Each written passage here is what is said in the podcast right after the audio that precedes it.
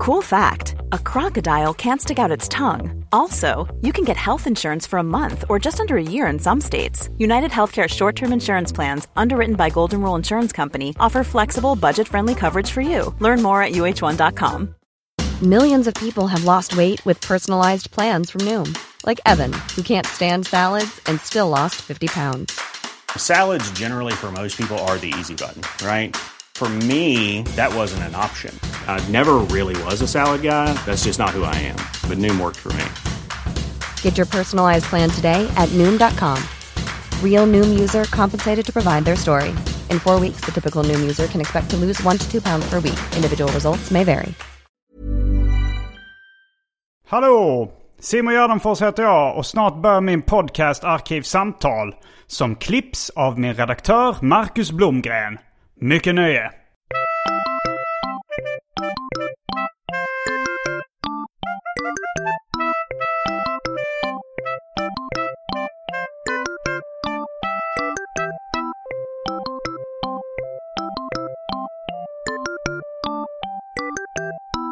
Hej och välkomna till Arkivsamtal. Jag heter Simon Gärdenfors och mitt emot mig sitter Johan Andreasson. Det stämmer.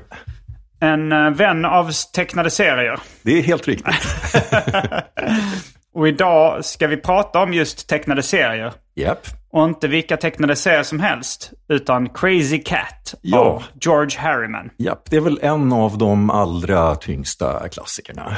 Ja, det kan man väl säga. Jag, jag tycker att eh, estetiken är fantastisk. Men jag har läst väldigt lite av eh, Crazy Cat. Och har förstått väldigt lite av det jag har läst. Ja, alltså det är så nästan alla, åtminstone när det gäller tecknare, det man lockas av är bilderna som är väldigt häftiga. Alltså det är dels figurerna, men det är också hans sätt att komponera sidor. Ja, Eh, och alltså det är ju fortfarande väldigt, det är inte många som gör så liksom formellt avancerade kompositioner som han gör nu. Och när han gjorde det på, när han började med det på 1910 och 20-talet, alltså det fanns ett litet gäng experimentella tecknare, men han var ju en oerhört långt före sin tid. ja var han före Frank King som är The Gasoline Alley? Ja, det skulle jag nog säga. Han började åtminstone eh, teckna tidigare än Frank King, men de är ju grovt räknat så hör de ju till samma generation tecknare. Men han är efter Winsor McKay.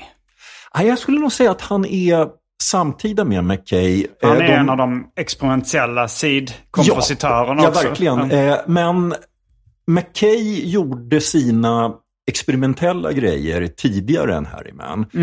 För att Harryman var till att börja, alltså han tecknade serier redan från början, men de första 10-12 åren av sin karriär, han började som tidningstecknare ja, några år före förra sekelskiftet, han är så här 1897-1898. Och, men han är så att säga mer då som, vi har ju pratat om Rube Goldberg och i Ja. början så var Harriman mer liksom den sortens tecknare. Att okej, det kunde absolut vara serier, men han kunde teckna lite vad som helst. Alltså det var väldigt mycket så att han blev utskickad att bevaka olika sporthändelser. Så fram, framförallt så tecknade han mycket, typ liksom reportage, illustrationer från olika boxningsmatcher var en stor grej för honom. Det verkar vara vanligt för. Det, var, det var jättevanligt. Alltså det är inte så länge sedan. Eh, alltså när jag växte upp, när jag började läsa dagstidningar eh, i slutet på 60 och början på, på 70-talet. Då, det var ju då serierna och liksom skämtteckningarna som jag började läsa. Och då fanns ju den här sortens sporttecknare fanns ju i svenska tidningar. Alltså I Dagens Nyheter fanns Rit-Ola, i Svenska Dagbladet fanns tecknare Anders. Det var, eh, nu finns ju inte det där längre och det finns ju knappt seriesidor heller längre. Men eh, det här var en, det finns en lång, lång tradition av den här sortens eh, eh, sportreportage liksom, i skämtteckningsform. Okej, det var i skämtteckningsform. Det var inte bara illustrerade artiklar liksom. Nej, utan det var, det var i skämtteckningsform. Och, och det, det är till och med så att... Så det var eh, en skämt... Om, om någon gick och sa en boxningsmatch. Ja.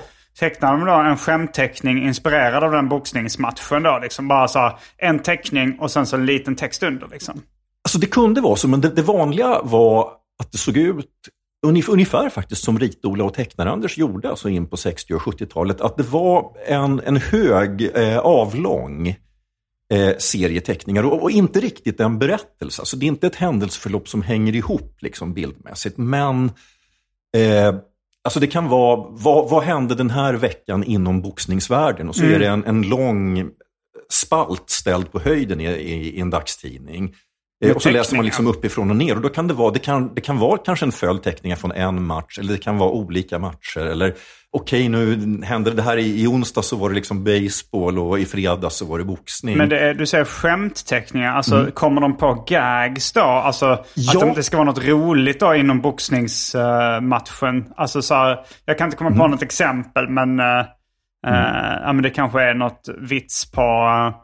eh, var det inte någon svensk boxare som kallades för Köttbullen? Ja, ja. Eh, och det finns ju sådana här Eh, och så är det så klassiska... här, köttbullar med mos och så ser man hans näsa bli mosad. Eller, alltså, Ja, ja. Så här, kött, det, skulle det kunna vara en sån grej då? Det skulle det absolut kunna vara. Det, det finns, nu, nu minns jag tyvärr inte vem som gjorde det här, men det finns en av de här svenska sporttecknarna. Det var den där gamle boxaren Ingmar Ingo Johansson. Det är den enda svensken som någonsin lyckades bli världsmästare i tungviktsboxning. Eh, Men han hade också matcher, det här var faktiskt en match där han, han vann, men han fick otroligt mycket stryk under matchen, speciellt på, på slutet. Men han hade då börjat en bra och vann väldigt knappt på poäng. Och i den här skämtteckningen så säger domaren till Ingo, vakna Ingo, du vann. alltså, det kunde vara den sortens. Visste du att uh, läsken Zingo, eller Zingo som det kanske uttalas, från början hette Ingo-läsk? Det visste jag inte, men alltså, det skulle absolut inte förvåna mig om det kom. För att alltså, Ingo var ju jätte... Det var väl, på sin tid var han väl förmodligen den mest berömde svensken. Jo men det var så. Det var väl liksom att eh, de hade väl, eh, de kanske, han kanske hyrde ut sitt namn ett tag. Ja, Och sen när eh, de inte hade rättigheterna längre så bytte de namn till Zingo. japp. Eh, och det för oss in på det, det omåttligt populära inslaget Välj drycken. Som det nu har blivit dags för.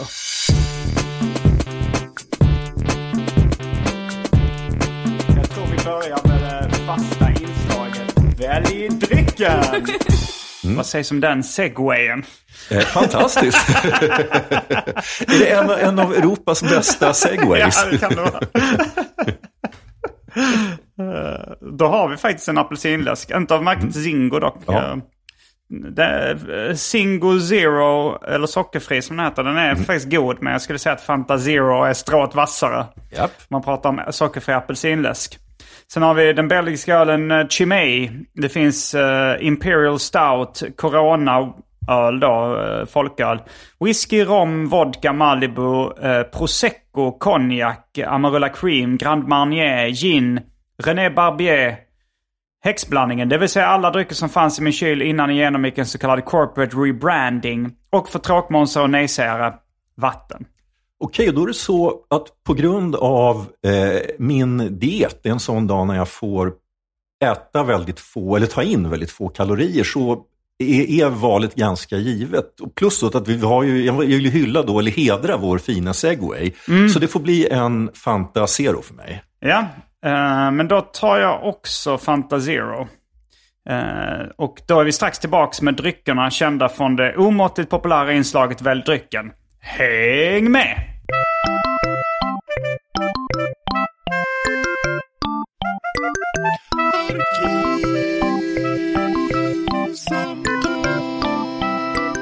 Då är vi tillbaks med dryckerna kända från det omåttligt populära inslaget Välj drycken. Och jag informerade just Johan att eh, Socialstyrelsen har sagt att man kan dricka tre liter aspartamsöta dryck per dag utan hälsorisk. Det låter betryggande och när, när du sa det här så påminde det mig om någonting som jag faktiskt inte tror är ett skämt. Och det var en undersökning där man så att säga jämförde alkoholrekommendationer i olika länder. Och i, I alla länder rekommenderar att man ska dricka måttligt.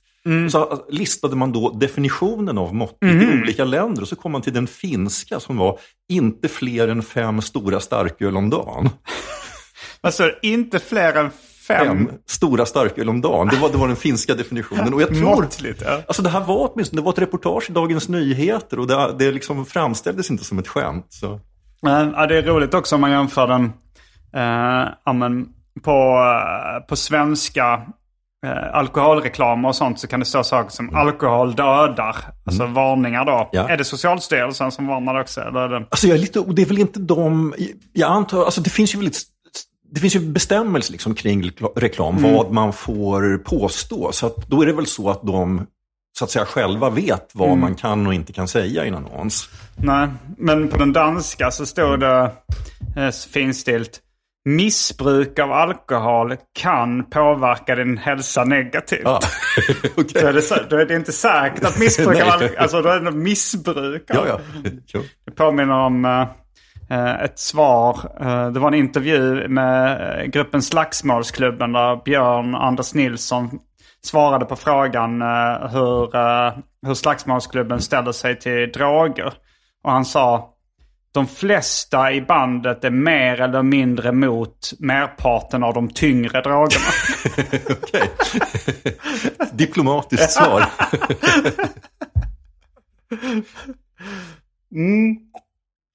Och då segwayar vi tillbaks. Ja. Eh, Crazy Cat kan ju uppfattas som lite psykedeliskt. Det kan den verkligen. Alltså, grejen med Crazy Cat är att den, den kan upp... Alltså det, det, det, det är det här som gör att vissa människor gillar den otroligt mycket och liksom tycker att det är en av de allra bästa, eller till och med kanske den allra bästa serien. Tycker du det? Ja, jag skulle nog faktiskt... Eh, alltså det är, liksom, det är lite grann en fråga om eh, dagsform och sådär. Men nu inför den här podden så har jag ju liksom plockat fram mina Crazy Cat-böcker och läst den och sådär. Och alltså jävlar vad jag gillar den. Så, Tycker, tycker du den är rolig? Skrattar du åt den? ja, det gör jag. Eh, och det är, det är ju så att säga en skillnad, för det, det är inte alla det är inte alla som gör det, för att man får ju helt enkelt acceptera att den är ibland så pass kryptisk. Alltså hur mycket man än älskar Crazy Cat så är det ju saker i den man inte begriper. Att jag tittade inför vårt samtal här så kollade jag på en, eh, det var inte riktigt en podd i och med att det, det, det gjordes på, på YouTube, men uppenbarligen via Skype. Och så var det ett antal det var folk som samlade på serieoriginal som pratade om eh, Crazy Cat. Och det var ju då alla de här, faktiskt han som ledde samtalet sa att han hade lite grann kallat till det där, för att han, han ville höra liksom varför folk älskar den här serien så mycket. Men en av de här inbitna samlarna, han sa just att han hade lockats av, det var bilderna så att säga, som fick honom att, att eh, bli fan av serien. Eh, och gradvis hade han då börjat upp, uppskatta det här, alltså rätt avancerade, ibland väldigt svår, svårbegripliga språket. Och då pekade han, i och med att det var Skype, så satt han hemma och så plockade han ner ett Harriman-original som han ägde. Och det, var då, det är inte ens en söndagssida eller ens en seriestripp, utan det var en enda teckning. Att Harryman gjorde väldigt mycket teckningar som han gav till folk han kände som, som presenter. De är ofta väldigt fina, kan vara liksom färglagda i akvarell och sådär. Eh, och på den här enda teckningen så finns det då kanske sex eller sju repliker. Och då sa han att, men jag gav mig fan på att eftersom den här, jag äger den här teckningen och den, den hänger liksom alltid hemma på väggen hos mig, så jag ska verkligen försöka förstå alla skämten. Och så att det, var, det sista skämtet hade tagit honom ett par år att begripa. och då, det var så att för att förstå, jag minns tyvärr inte skämtet ordagrant nu, men för att begripa det så måste man för det första kunna latin och för det andra veta vilken sorts form på tassen en viss hundras har. Och då hajade man. Så att det, det är liksom på den nivån det kan ligga. Var det ro... Frågan är om man skrattade då efter de här ett och ett halvt åren eller Alltså man, man känner sig ju belönad om- inte... Jo, men, men det sägs ju också att Mm. eh, humorn dör ofta när man måste förklara den. Ja, fast alltså i det här fallet så skulle jag säga, för det ser liksom roligt Jag för mig då att eh, det är gjort liksom som en vapensköld där det här är valspråket. Så det ser liksom roligt ut i sig. Och alltså med Crazy Cat så är det ofta så att eh, alltså det har en ju gemensamt eller alltså nonsenshumor är ju liksom sin egen genre. Och ibland så är det rent nonsens, men ibland så finns det ju så att säga en mening bakom ba, som de flesta bara inte förstår. Jag Eh, kanske ska läsa en seriestripp Ja, bara ja. för att... Nu, nu tar jag bara plocka en från en bok här. Från eh, 24 juni 1936. Eh, eller jag tror du har nog lättare för att läsa. eh, jag, jag har faktiskt lite svårt att läsa hans handstil. Eh, och eh, o- Okej, du får förklara vad som händer i rutan och läsa texten. Du kan ta den strippen på... Den korta strippen där. Då ska vi se. Oj, alltså nu, nu lyckades du välja en...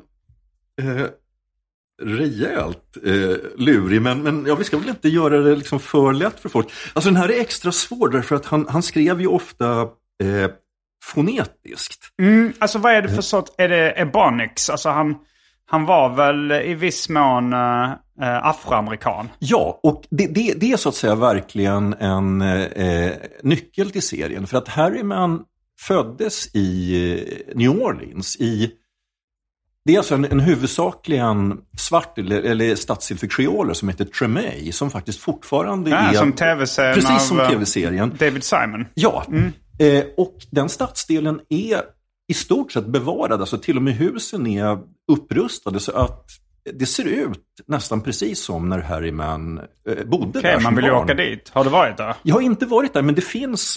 Eh, det, det kom för några år sedan en biografi eh, om Harryman av en man som heter Michael Tisserand som är journalist från New Orleans. Och går man till hans hemsida, michaeltisserand.com, då har han filmat när han kör omkring i bil i de här Mm, kvarteren. Så mm. att man kan så att säga, se, då pekar han ut att där bodde Harryman. Där bodde, det var en ganska stor släkt. Och det blev inte förstört av eh, Katrina? Alltså, jag, här är jag inte riktigt säker på om... För det, han, han säger att husen, husen är i oerhört fint skick, så de är uppenbarligen eh, upprustade. För David Simons tv-serie Tremay handlar väl rätt mycket om eh, orkanen. Ja, så, så är det. Och stora delar av stan blev ju förstörda. Så faktum är att den här Tisserand, han skrev sin... En, en stor del av boken skrev han därför att han blev tvungen att flytta från sitt hus i New Orleans på grund av eh, skadorna från orkanen. Så han satt i Chicago och skrev boken och kunde flytta tillbaka sen. Så det kan vara på grund av orkanen som det är så att säga så fint restaurerat nu. Men det förklarar, eller jag vet inte om det förklarar det, men det känns ju väldigt så här jazzigt och funky tecknarstilen också. Ja, Alltså, så, så är det verkligen. eh, och liksom lite bebop-improviserat nästan. Ja, det, det, det är något väldigt improviserat. Och alltså, det är verkligen inte så att han bara...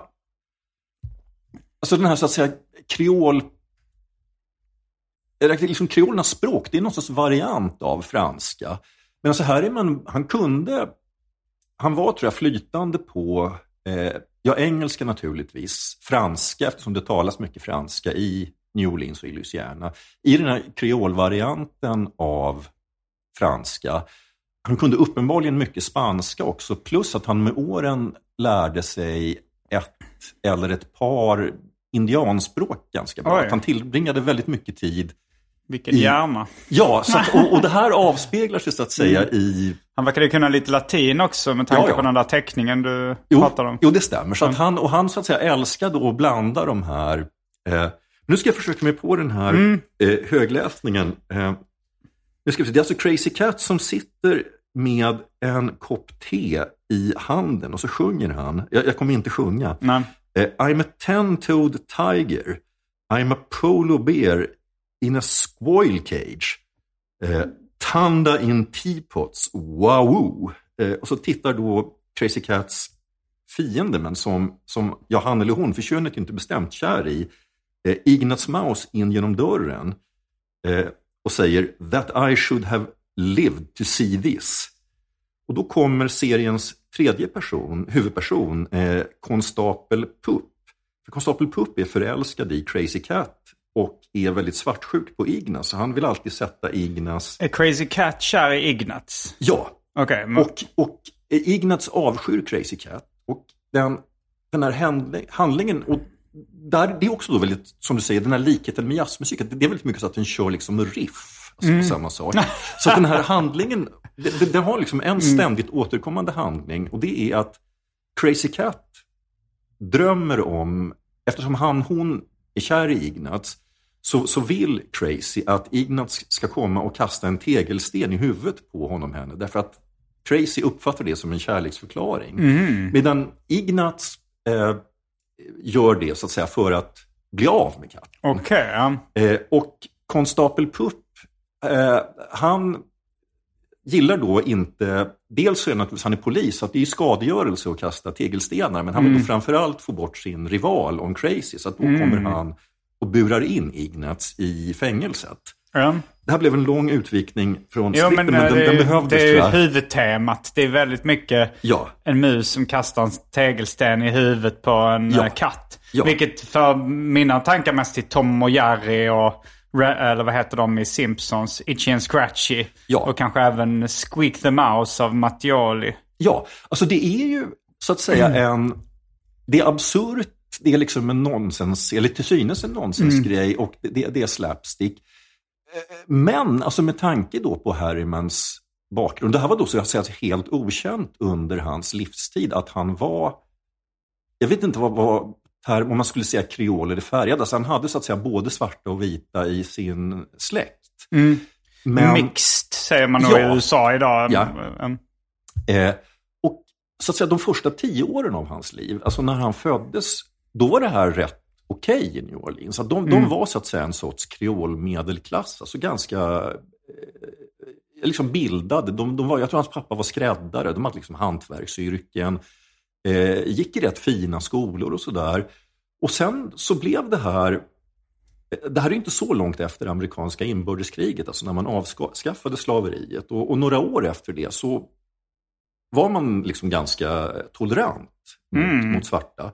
Men sen så blev det en backlash mot det här. Det blev värre och värre. Och då eh, flyttade familjen från New Orleans. Eftersom de var ljushyade så bestämde de sig helt enkelt, och det måste varit Harrymans föräldrar, för han var bara tio år, att när de, från det att de anlände till Los- Angeles så var de vita.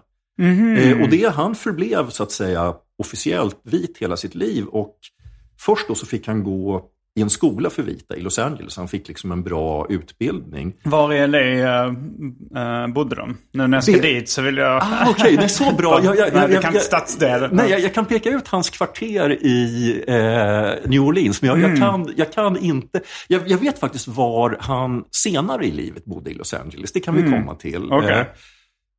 Eh, eh, men nu ska vi se. Jo, och då, då är det så att när han då börjar arbeta som tidningstecknare på en tidning Mm. i Los Angeles, då det var inte så att det liksom stod en skylt på dörren på tidningen att vi anställer inte svarta. Men det fanns absolut inga svarta tidningstecknare. Men, Eh, så att hans, hela hans yrkesliv är, hänger på att han så att säga, passerar som, som vit.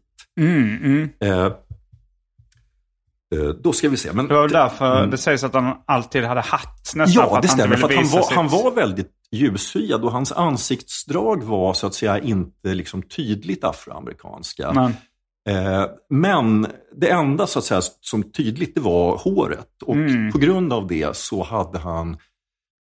Eh, alltså han såg till att ganska sällan bli fotograferad. Jag tror att det ska vara så att det finns 15 fotografier på honom och på 12 av dem så bär han hatt. Han hade Mm. alltid hatt på sig, alltså även inomhus. Alltså det har ju du också ser jag nu. I- Ja, i- det är 28 nästan grader alltid. varmt och inomhus. Men det är inte för att liksom dölja så afroamerikanskt ursprung. nej, tvärtom. Ja, ja. Men eh, vad var det jag tänkte på? Jo, det, men vad min fråga var liksom det här lite konstiga språket. Om Ja. det är liksom afroamerikansk slang. För det påminner lite om det, någon form av eh, slang. Men jag vet Ja. inte om det... Jo då, alltså det är ganska mycket alltså den sortens slang som jazzmusiker talade. Det, det är rätt Mm. mycket kreolfranska. Men alltså han gillade ju liksom slang överhuvudtaget. Och det var han ju så att säga inte ensam om när det gäller framförallt äldre serier. Att de skrev ofta Alltså serierna gjordes ju till, till ganska stor del för immigranter, alltså till folk som just hade kommit till USA från alla möjliga länder. Och det avspeglas i serierna, så att det fanns eh, liksom stereotypa figurer som skulle representera eh, i stort sett alla nationaliteter. Att, så att är det en svensk i en serie från, från den tiden, då är det The Dumb Swede. Eh, och han är väldigt pålitlig men stark, en duktig kroppsarbetare eller bonddräng men jättedum i huvudet. Det var liksom svensken. Och medan de här liksom jazzigare typerna, de är då liksom väldigt så slängda i käften och har, ja just sådana som slang som bebopmusiker hade som det som förstås inom en viss krets av människor men är, är svårbegriplig utanför den. Så det, det är absolut en del av språket i serien. Men sen, i och med att han var rätt beläst, så att det finns han paroderar gärna poesi, han paroderar Shakespeare, han paroderar Dickens. Alltså han var väldigt... Det är liksom väldigt mycket... Han liksom plockar upp saker och, och, och skämtar med dem. Och just med liksom stilar, att, alltså sätt att prata, hur det låter eller sätt att skriva och sådär. Eh, så det är väldigt, väldigt mycket det han håller på med. Det var nog lite varmt med kepsen nu. Ja. Jag tänkte inte på det ett tag. det, ja, det var, hur varmt skulle du gissa på att det är här inne nu? Alltså, jag tror att på min väderapp på telefonen så stod det 28 grader när Ja. jag promenerade hit. Och det känns nästan varmare. Det är Ja, väldigt verkligen. fuktig värme. Mm, verkligen. Okej, men alltså det, jag märker det, det är lite speciellt. Alltså jag är på ruta två i en stripp och vi så att säga, det har redan tagit kanske tio minuter. Och, Ja, ja. ja. Men då, då kommer jag då till... Vänta, vi, vi kör en sammanfattning av de två första rutorna. Han, Eh, han har sjungit en sång, Crazy ja, Cat. Som, Eller hon, eller hen. Ja, Mm. och, och hon, hon, han, hon sjunger till sitt te. Det är en kopp te Okej, en, en kärlekssång till sitt till te. sitt te. Ja. ja. Eh, och eh, Ignat säger då that I, should live to, eh, that I should have lived to see this. Då dyker konstapeln upp för att eh, arrestera Ignaz. Men det kan han ju inte göra för att Ignaz har ju inte gjort någonting än. Och då säger Ignaz till konstapeln Cop, what do you make of it? Och så svarar han Mouse, I can't believe my eyes. Han, han, de, de tittar på det här och de förstår Okej, ju inte. Så va, varför sjunger katten till sin tekopp? Det är obegripligt. Ja, men det var Cop som är polis. Ja, han, han förstår inte heller det här. Eh, och då kommer tekannan eh, flygande ut genom dörren och träffar eh, polisen i huvudet. Eh, och Tracy fortsätter sjunga eh, Boom, Crazy Cat, The Cannon Cracker, Wawa. Och så säger det då Zip, Pow. Och det, det här är ju då så att säga ett internskämt alltså för seriens läsare. För att det finns ju den här grundhandlingen att det är alltid eh, Ignat som kastar en tegelsten eller ibland någonting annat i huvudet på Tracy. Och då är det den här, det säger Zip när den kommer flygande och Pow när den träffar huvudet. Och då är det så att säga väldigt, det är häpnadsväckande för läsaren att det är Tracy som kastar ett föremål och träffar polisen. Ja. Så bara det är ju roligt om man är på den våglängden. eh, och sen så fortsätter Tracy sjunga då inifrån, nu, nu, nu ser man det här utifrån rummet och Tracy sjunger eh, Boom boom, I'm a prominent tidal wave in a notion of dynamite. Pow wow och kastar tekoppen i huvudet på Ignaz som tuppar av. Det ser sipp och det ser pow. Och då ligger både Ignaz och polisen avsvimmade utanför huset. Och, alltså det här är inte så obegripligt som det låter. Därför att den här strippen kommer från en lång sekvens. Att söndagssidorna var alltid avslutade. Men de dagliga stripparna kunde ha ganska långa pågående handlingar. och det här är en, en lång historia. Den pågick nästan två år som handlade om Oj. någonting som heter Tiger Tea. Som var som en sorts, troll, ungefär som trolldrycken i Asterix. Aha. Och det här Tiger Tea, när Crazy dricker av det så får han, hon, dels ett mycket större självförtroende än vanligt, men också en mycket större fysisk styrka än vanligt. Så att det, det är liksom, den här hyllningen till te till början, det är inte så konstigt. Man skulle mycket väl kunna tänka sig att Asterix liksom hyllar trolldrycken, dricker ja. den och går ut och spöar upp romare. Och här är det ju så att Crazy tittar nästan förälskat på tekoppen, sjunger till den.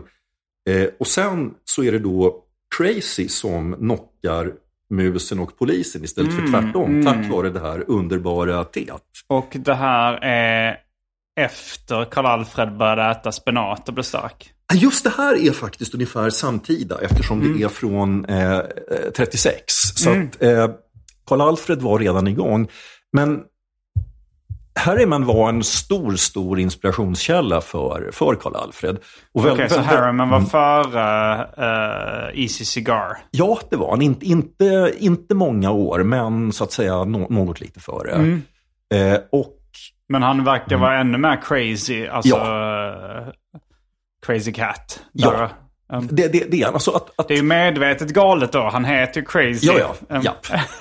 eh, och, men sen så, så, så, så är det ju som sagt också så att eh, Harriman, han hade ju det här liksom kulturella arvet från, från sin uppväxt eh, som han använde i serien. Men han kunde ju aldrig vara eh, öppet med det eftersom han, han var ju så att säga en vit, respektabel tidningstecknare.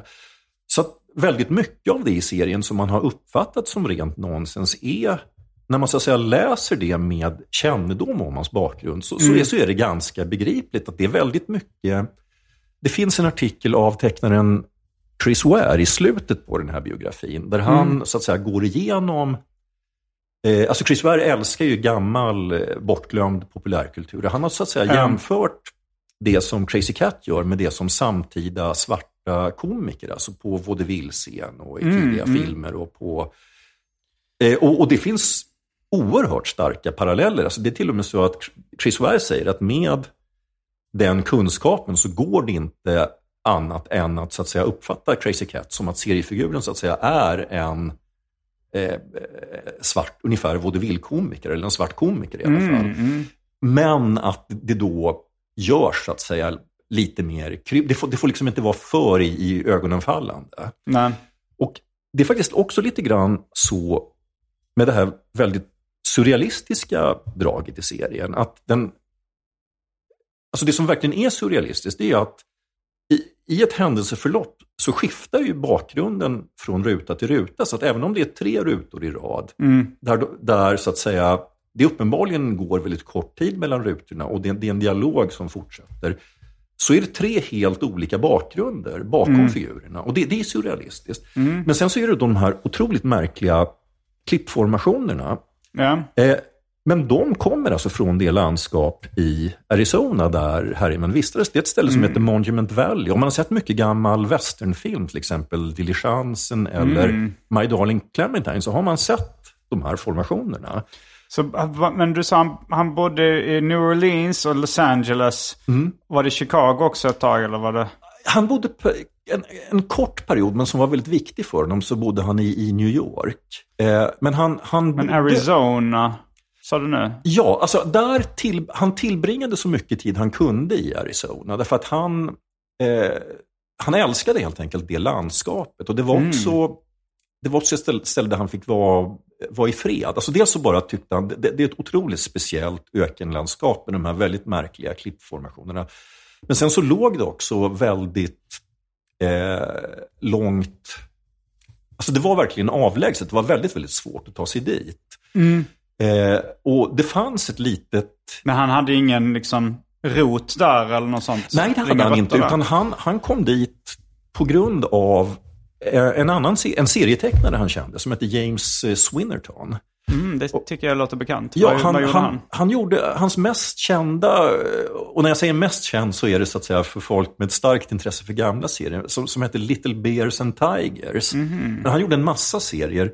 Och Swinnerton var en tecknare som Harriman lärde känna i eh, New York. De, de jobbade, för att från Los Angeles så blev Harriman, när han blev liksom en, en populär tecknare i Los Angeles så värvades han till New York som var liksom huvudstaden på något sätt för tidning, tidningsbranschen.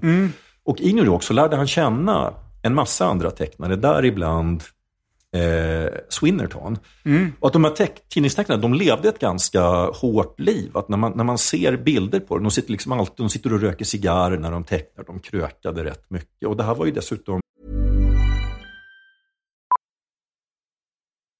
Millions of people have lost weight with personalized plans from Noom, like Evan, who can't stand salads and still lost 50 pounds. Salads, generally, for most people, are the easy button, right? For me, that wasn't an option. I never really was a salad guy. That's just not who I am. But Noom worked for me. Get your personalized plan today at Noom.com. Real Noom user compensated to provide their story. In four weeks, the typical Noom user can expect to lose one to two pounds per week. Individual results may vary. Life is full of what ifs. Some awesome, like what if AI could fold your laundry? And some, well, less awesome, like what if you have unexpected medical costs?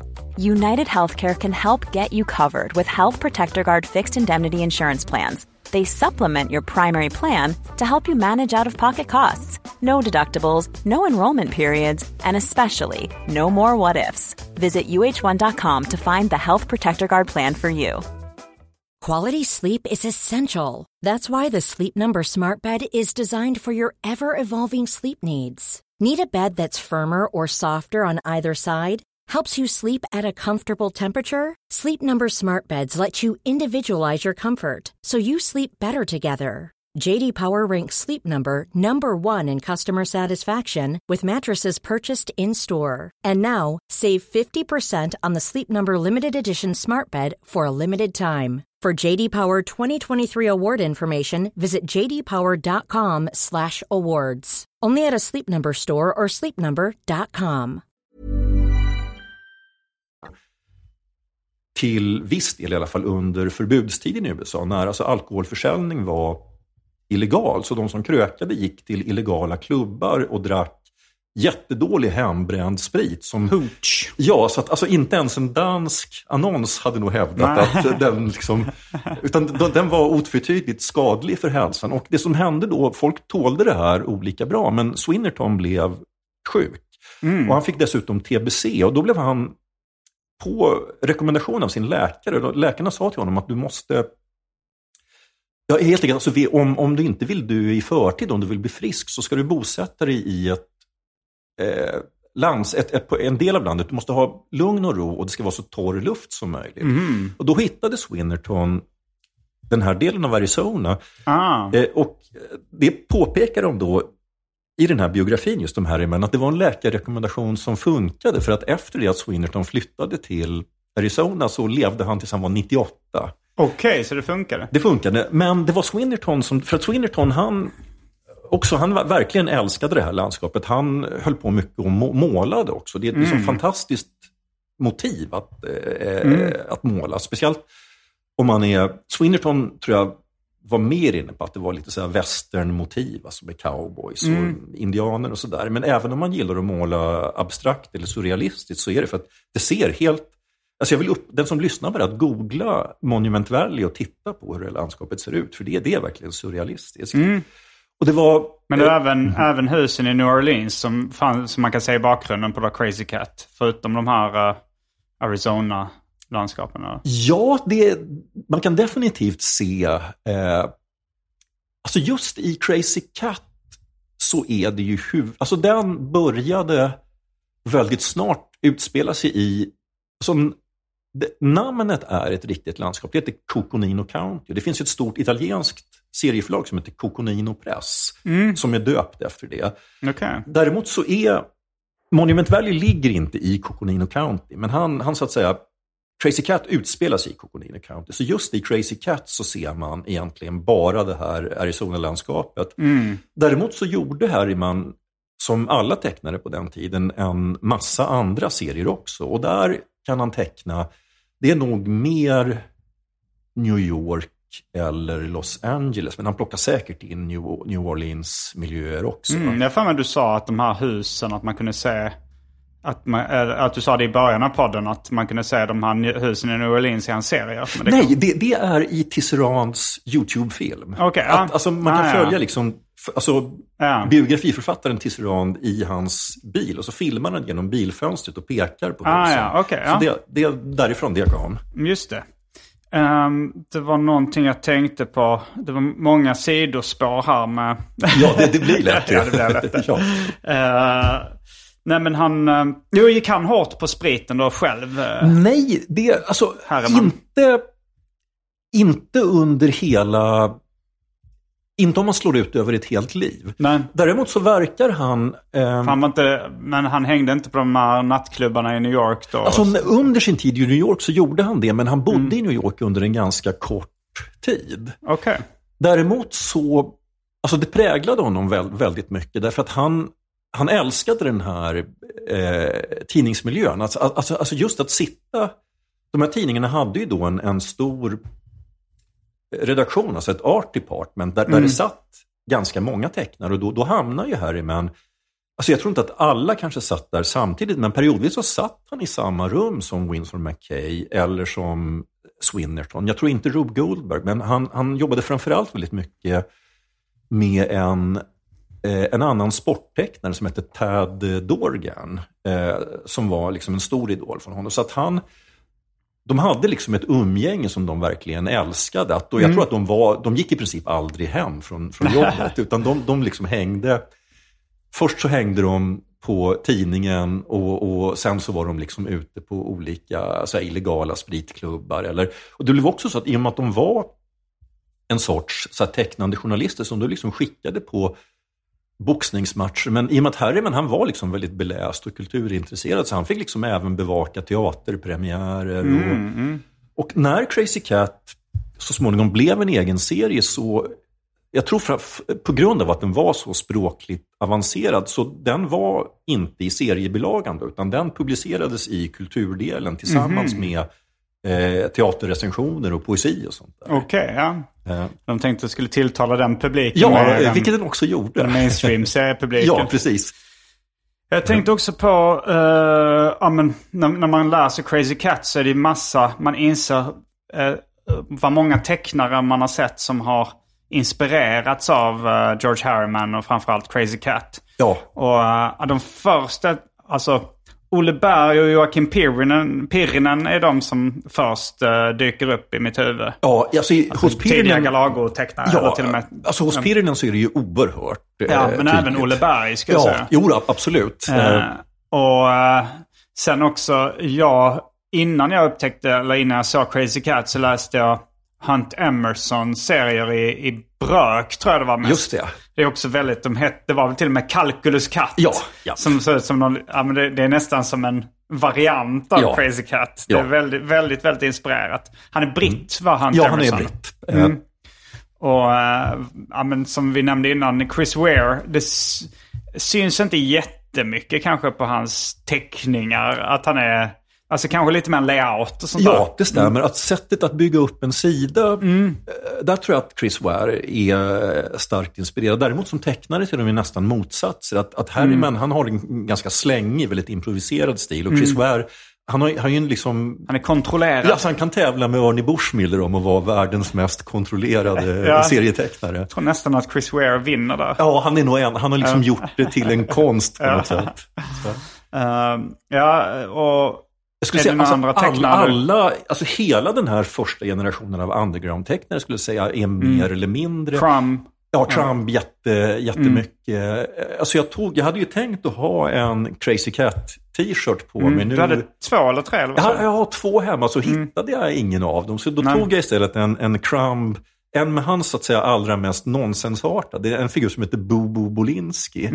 Och det är också en sån här att, ja, är det egentligen roligt? Alltså det, serien heter Bobo Bolinski. Det är en helt nollställd, det är sex eller om det är nio rutor, men en helt nollställd person som sitter i en fåtölj med ett väldigt nollställt ansiktsuttryck. Och så Han har hatt på sig också Ja. inomhus. och det står, titeln då är Bobo Bolinski. Och så står det två små underrubriker. He's no big deal, he's the number one human zero. Och så sitter han bara och ser nollställd ut i olika vinklar. Så antingen tycker man att det här är jätteroligt, men om man inte tycker det så är det ganska svårt att förklara vad som är Ja, roligt. man kan ju tycka att det är intressant. Att det, Ja. är, det är på något sätt nyskapande. Ja. Eh, som serie att det är bara en gubbe ur nio olika vinklar. Ja. Han sitter i en fåtölj och det händer ingenting. Nej, det var så här, om man är tidig med att göra en sån serie Ja. så är det ju... Så är det ju ja, jag, det, jag vet inte om någon...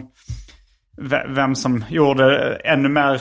Det kanske fanns folk som var tidigare än Crumb som gjorde ännu mer nollställda serier. Ja, alltså, men, men där, alltså, Harryman är absolut en, så att säga, en rot till så att säga, den sortens... Mm. Ja. eh, Ja, vi, eh, när jag och Fredrik Jonsson, min förläggare, var på eh, Angoulême, seriemässan i Frankrike tidigare år. Då, Mm. då gjorde vi ett återkommande inslag på Instagram som hette eh, Konstserier, har de gått för långt? ja, det var väldigt kul. och då var det så här, eh, ja men det kunde vara, bara vara så här lite geometriska former Ja. som rörde sig. Och sen till slut så hittade vi en eh, som bara var helt vita sidor. Och vitt var ingenting. Det var Mm. Ja. bara helt tomt. Jag har glömt vad den eh, seriekonstnären hette som gjorde den. Men... Men jag tyckte att det här var väldigt roligt och sen Fredrik berättade sen, för jag, jag sa till honom då att men det var väldigt kul de här små filmerna du la upp. Mm. Och då sa Fredrik att det kom ju kommentarer då, så jag tittade inte så länge att jag Men- såg vad folk kommenterade. Och Då, då sa han, och jag fick faktiskt en väldigt arg kommentar från någon som sa nej, de har inte alls gått för långt. Ja, det kanske är som vissa känner här när, när vissa sa att feminismen har gått för långt. Ja, ja. Så. Den kan inte gå för Nej, långt. nej, aldrig. Konstserier kan inte heller. Kan inte gå för långt. Konstserier och feminism kan inte gå för långt. Uh, nej men, uh, ja men det var ju... Uh, det var, jag tror Per Törn skrev någon kommentar att han, han tyckte det var, uh, det, var, det var bra grejer liksom. Att nästa, nästa steg skulle vara någon hårig tysk som står och kastar serierutor. Och rutor inom citationstecken då. rutor av kött i ansiktet på läsaren. Ja, det låter ju som stark konst.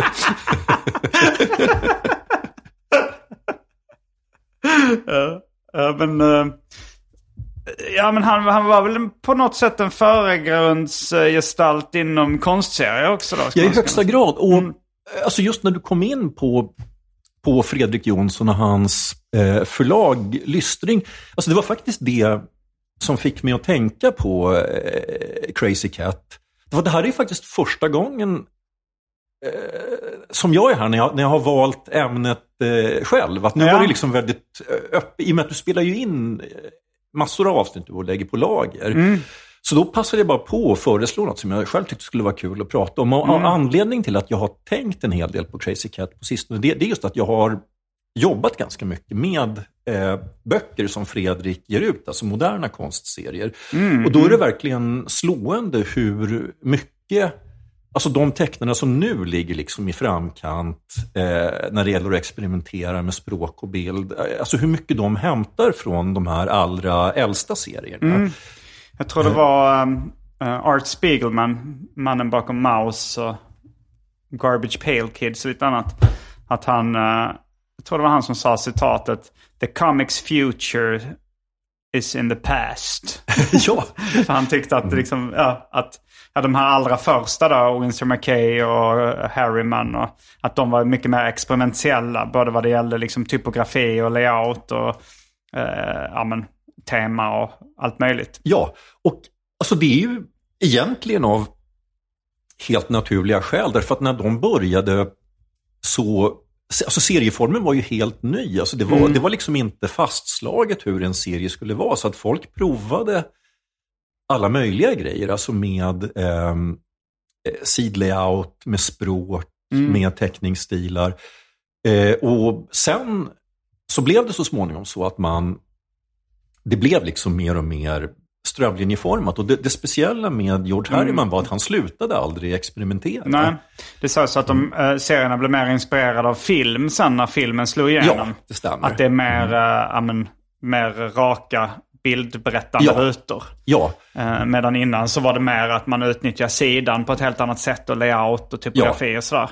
det stämmer. Men, men det är också om, och, och liksom, det är ett medium då som tillåter att man kan experimentera väldigt fritt. För att alltså film och sånt, där begränsar ju tekniken. Ja. Alltså om du vill göra en eh, explosion i en tecknad serie så det är bara att rita det. Ja. Då behöver du inte någon dyr pyroteknik eller Nej, sådär. och det finns dessutom oerhört många olika sätt att teckna en explosion på. Mm, och, och man kan fortfarande så att säga, förstå att det är en explosion. Medan i, i film, det är klart det finns naturligtvis olika sätt att filma en explosion också, men, men alltså möjligheterna är ju så att säga betydligt större för någon som skapar bild med alltså, penna och Ja. papper bara, än att man faktiskt måste filma Ja. av någonting. Och skriven text skulle man kunna säga samma sak om också. Där Mm. behöver man inte heller några, några dyr nej, utrustning för att kunna... Där är det också bara fantasin som sätter gränserna. Ja. Eh, och alltså av då de här tecknarna, alltså ska jag ta böcker där jag så att säga varit med och jobbat, att jag eh, gjorde en ganska stor del av produktionsjobbet på en bok som heter Arsène av en belgisk tecknare som heter Olivier Schrauven. Och han är enormt så att säga påtagligt påverkad av Jo men den läste jag ganska ja, nyligen. Mm. Ja, alltså just så här äldre, äldre tiders tecknare. Han, han är ju så att säga allra mest påverkad skulle jag säga av Winsor McKay. Men just en del sådana här väldigt liksom improviserade och lite slängiga berättargrepp. Att Harriman hade en grej som han gjorde ibland att på en söndagssida så kunde det kunde starta i liksom ett väldigt frenetiskt tempo. Och sen så är det liksom lite mer vitt i, i mitten på sidan och så la han in kanske en rund ruta och så där Crazy Cat ligger och vilar mot ett träd. Då står det paus. Och sen så fortsätter serien under det här. Och precis det gör ju Schrauven. Det, vid ett kapitelslut så säger den att nu rekommenderar jag läsaren att lägga undan boken ett par dagar och, och ta upp läsningen igen. Och sen är det någon stor lite flummig bild och eh, ja, när man då vänder uppslag oavsett om man så att säga har följt instruktionen eller inte så börjar det Tack för att du väntade, nu kan du fortsätta läsningen. Och det är väldigt mycket ett Harryman-grepp. Eh, Ja, jag Eh, väntade inte när jag läste nej. Oliver Schraub. inte jag heller. Och en, en annan bok eh, som har kommit alldeles nyligen som jag eh, översatt och gjorde lite grann av det grafiska jobbet. Det är, heter Men jag litar på av en australiensisk tecknare, bosatt i USA, som heter Tommy Parrish. Och där är framförallt den här eh, vad ska man säga, växlande könstillhörigheten som, för att Crazy Cat har ju inte ett fixerat kön, utan Nej. ibland är han en han och ibland är han en hon. Så ibland är det uppenbart att det är en man och ibland är det uppenbart att det är en kvinna. Ja, alltså han talar ju så att säga om, alltså det är en stor grej nu att man säger vilket pronomen använder Mm, just det, du. Och eh, Crazy växlar mellan he och she. Det, Mm. och det, finns, det ska tydligen finnas ett exempel där Crazy växlar fyra gånger i en och samma pratbubbla. Okej. Samma pratbubbla Ja. också. Och det Var här- Harryman eh, queer på något sätt själv? Nej, det, det var han inte, utan, utan det, eh, man antar att, så att säga, hans flytande identitet har med ras att göra. Eh, och inte med... Eh, det finns ingenting i hans biografi som, som tyder på att han var någon sorts sexuellt flytande identitet. Hade han fru och barn eller sådär? Ja, han hade fru och eh, två barn, två döttrar. Och, men dog han tidigt, Harryman? Jag bara Ja, alltså med, med så att säga dagens mått mätt så dog han tidigt. Han blev, nu ska vi tänka, han, han föddes 1880 och dog 1944, så han blev 64 år. Mm. Alltså på den tiden var inte det att dö jätteung. Nu, för oss så är det ju det. Mm. Jag menar, jag är 62 nu. Så att, eh, men som sagt, alltså Harryman, Hur dog han? Helt, helt naturligt, han dog eh, i sömnen. Alltså det finns till och med i, i den här boken... Men det måste ju vara något fel om man bara dör i sömnen vid 60, Alltså han, 65. han, hade, eller- han hade, eller genom en stor del av livet så hade han ganska, ganska dålig hälsa. Så att han, Mm. han, han, var, alltså till, han, var liksom inte, han var aldrig en liksom fysiskt stark person. Så han var ganska liten till växten. Mm. Han, eh, som sagt, åtminstone i sin ungdom så, så deltog han i det här liksom ganska hårda livet. Jag tror aldrig att han liksom, det var inte, alltså folk gick inte på gym och så på den tiden. Men, Eh, och, eh, men han hade, alltså, ah, på många sätt, alltså, han, han led av migrän, han fick eh, reumatism som äldre och hade då, alltså hans, hans textningsstil på slutet blir ganska grov, till rätt stor del till följd av att han hade helt enkelt svårt att hålla, hålla i pennan. Och han hade någon sorts andra hälsoproblem också, men, men de var ändå inte större än att eh, när man så att säga, ja, kom, när man hittade honom död då, där, där han bodde, så hade han på ritbordet en veckas oavslutade crazy strip. Alltså han, han liksom, liksom bara och la sig efter en vanlig arbetsdag, somnade och vaknade inte.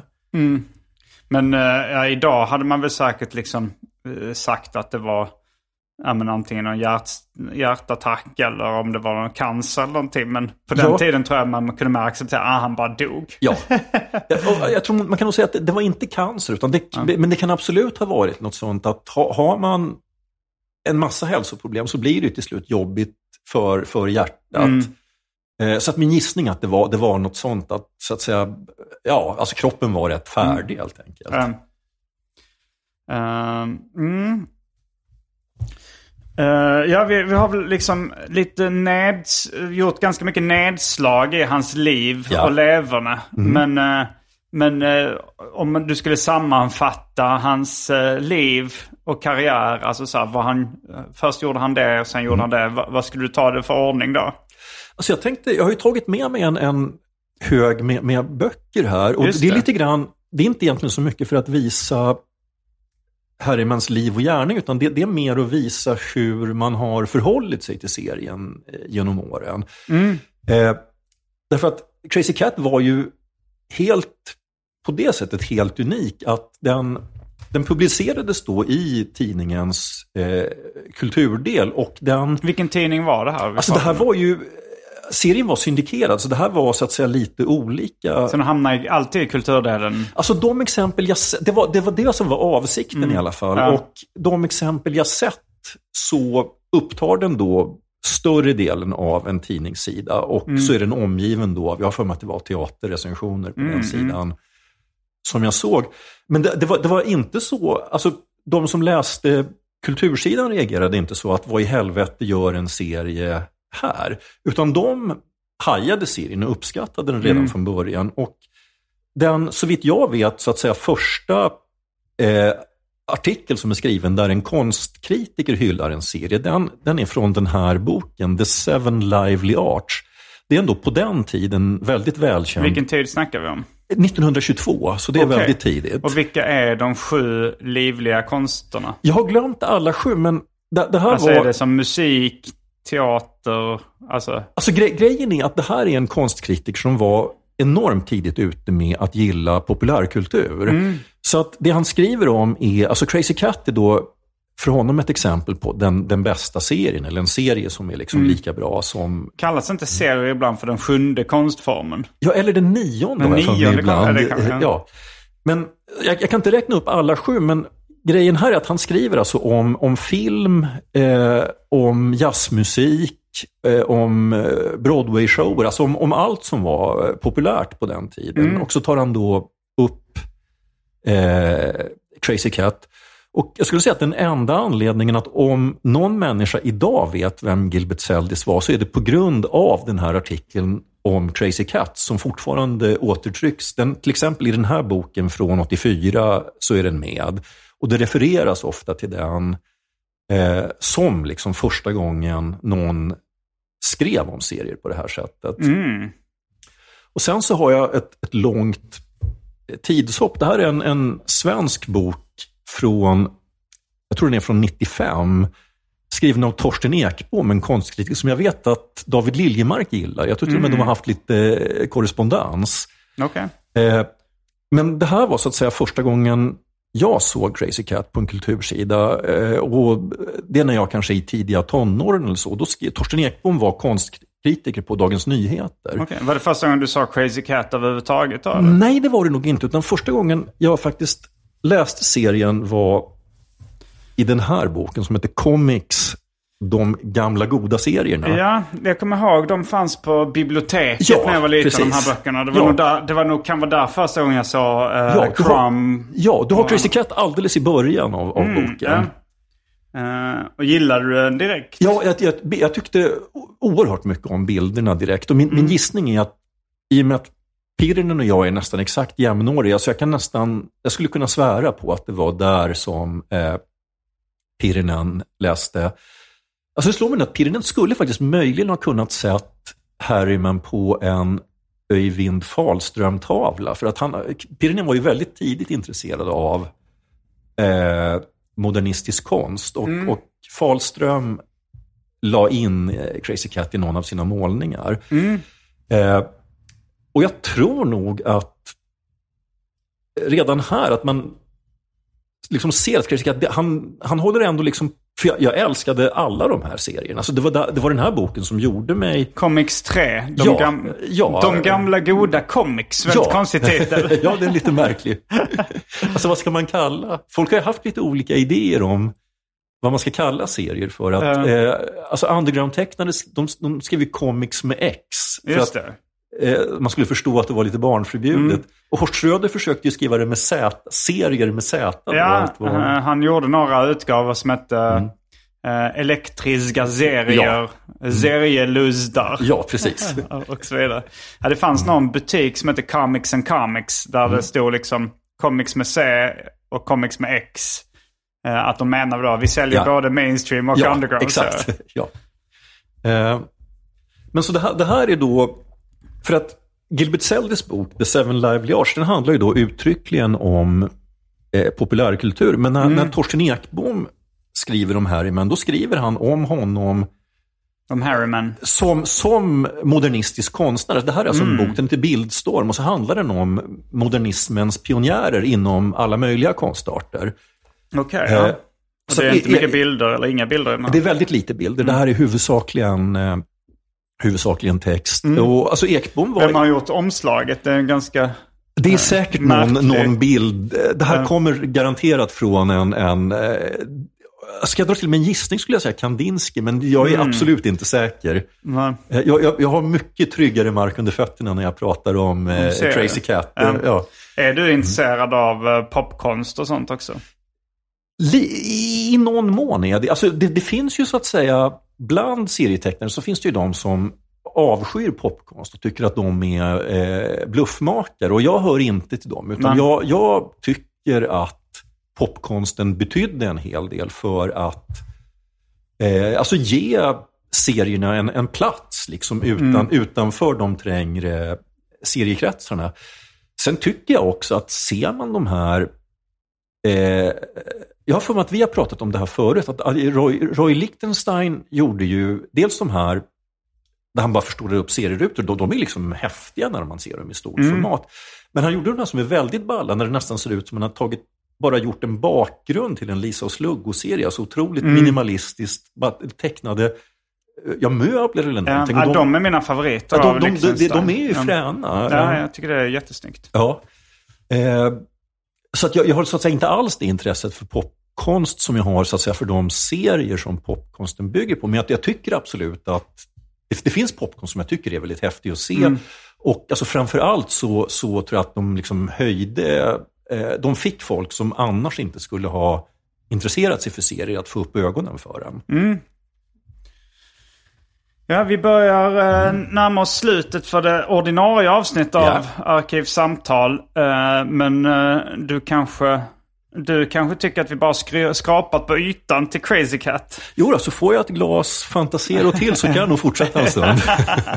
Ja, men då, eh, då gör vi det. Då eh, får ni hänga med in i den Patreon-exklusiva världen. Ni som vill eller kanske redan är patroner. Patroner.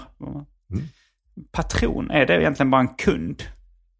Ja, alltså det är, man kan väl även vara, alltså var man inte eh, någon sorts chef eller så? Alltså, eh, kunde man inte vara så här, typ patron för ett sågverk eller något Jo, sånt jo, jo. jo det, men det är väl den, de som betalar för tjänsterna. Så kan det kanske Så vara. kan det vara. Alltså jag, jag har faktiskt en, om vi har lite tid kvar, en, en, en väldigt smal serierelaterad association till ordet patron. Och det är att när, när jag började läsa fanzinet Serieguide på 70-talet så gavs den ut av Rolf Lindby som, och adressen dit var Patron Bergsväg i Huddinge. Mm, Okej, det var en smal Ja. referens. Varje vecka så släpper jag ett bonusavsnitt av den här podden exklusivt för er som donerar en valfri summa per avsnitt på patreon.com arkivsamtal. Patreon.com arkivsamtal alltså. Det finns redan över 40 exklusiva avsnitt som du får tillgång till. Så det är mycket kul för valfri slant. Vill du bara vara schysst och säga tack för åratal av underhållning så kan du även swisha en slant på 0760 72 47 28. All denna info finns även i avsnittsbeskrivningen. Och glöm inte att följa mig på Instagram och andra sociala medier. Där bjuds det på gratis skämt och mycket annat. Men eh, tack för att du medverkar i detta ordinarie avsnitt av Arkivsamtal. Jag heter Simon Gärdenfors. Jag heter Johan Andreasson. Fullbordat samtal.